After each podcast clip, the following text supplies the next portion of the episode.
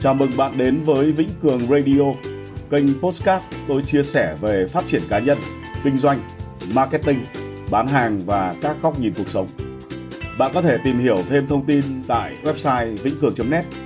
Còn bây giờ thì chúng ta hãy cùng bắt đầu. Xin chào anh chị em. Ở trong cái podcast này à, hôm nay chúng ta sẽ nói về chủ đề định vị thương hiệu. Và tôi có một cái phép so sánh nhỏ là định vị thương hiệu hay là chọn chỗ xem pháo hoa đêm giao thừa. À, cách đây ít lâu thì tôi đi họp phụ huynh cho à, con tôi. Thì à, con tôi học ở trường đoàn thị điểm.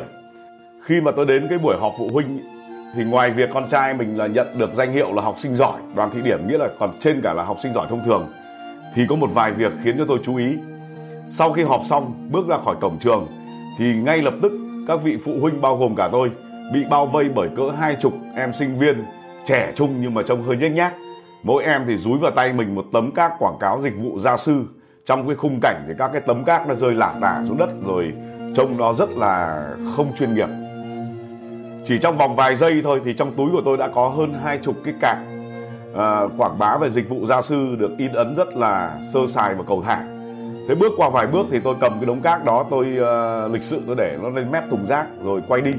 Ngay lập tức tôi quay trở lại bỏ hết cái số cạc mà tôi định vứt đi đó vào trong túi vì tôi bỗng nghĩ đến việc là tôi sẽ tạo ra cái bài viết này với cái postcard này.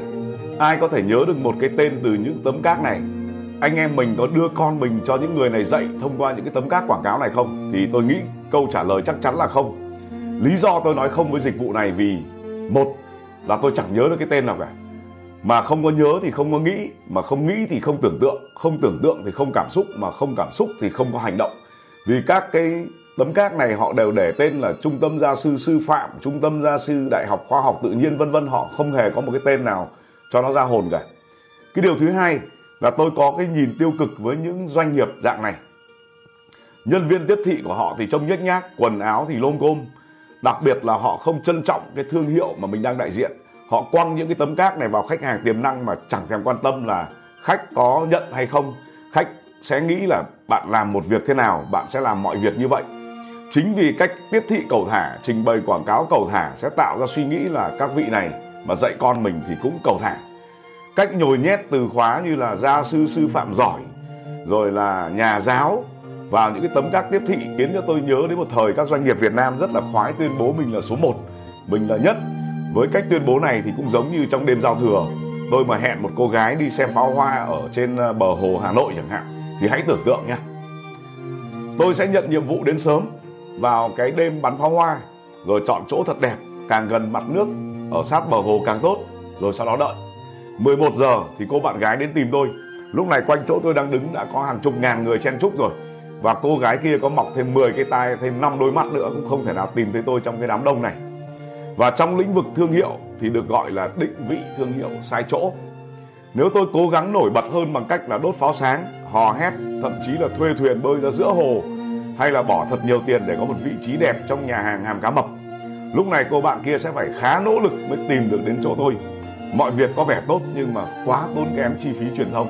Nếu thay vì lên bờ hồ, thì tôi sẽ mang thêm một à, vỏ vò rượu lên cầu Long Biên, thuê một cái chiếu, nướng vài con cá bò khô, vài quả ổi, nửa cân ô mai. Sau đó thì mình hẹn cô ấy. Cô ấy sẽ rất dễ dàng tìm ra tôi trên cây cầu trăm tuổi. Chúng tôi sẽ cùng xem pháo hoa từ phía hồ tây uống rượu mừng năm mới và nói chuyện ờ, xyz đây được gọi là khác biệt hóa.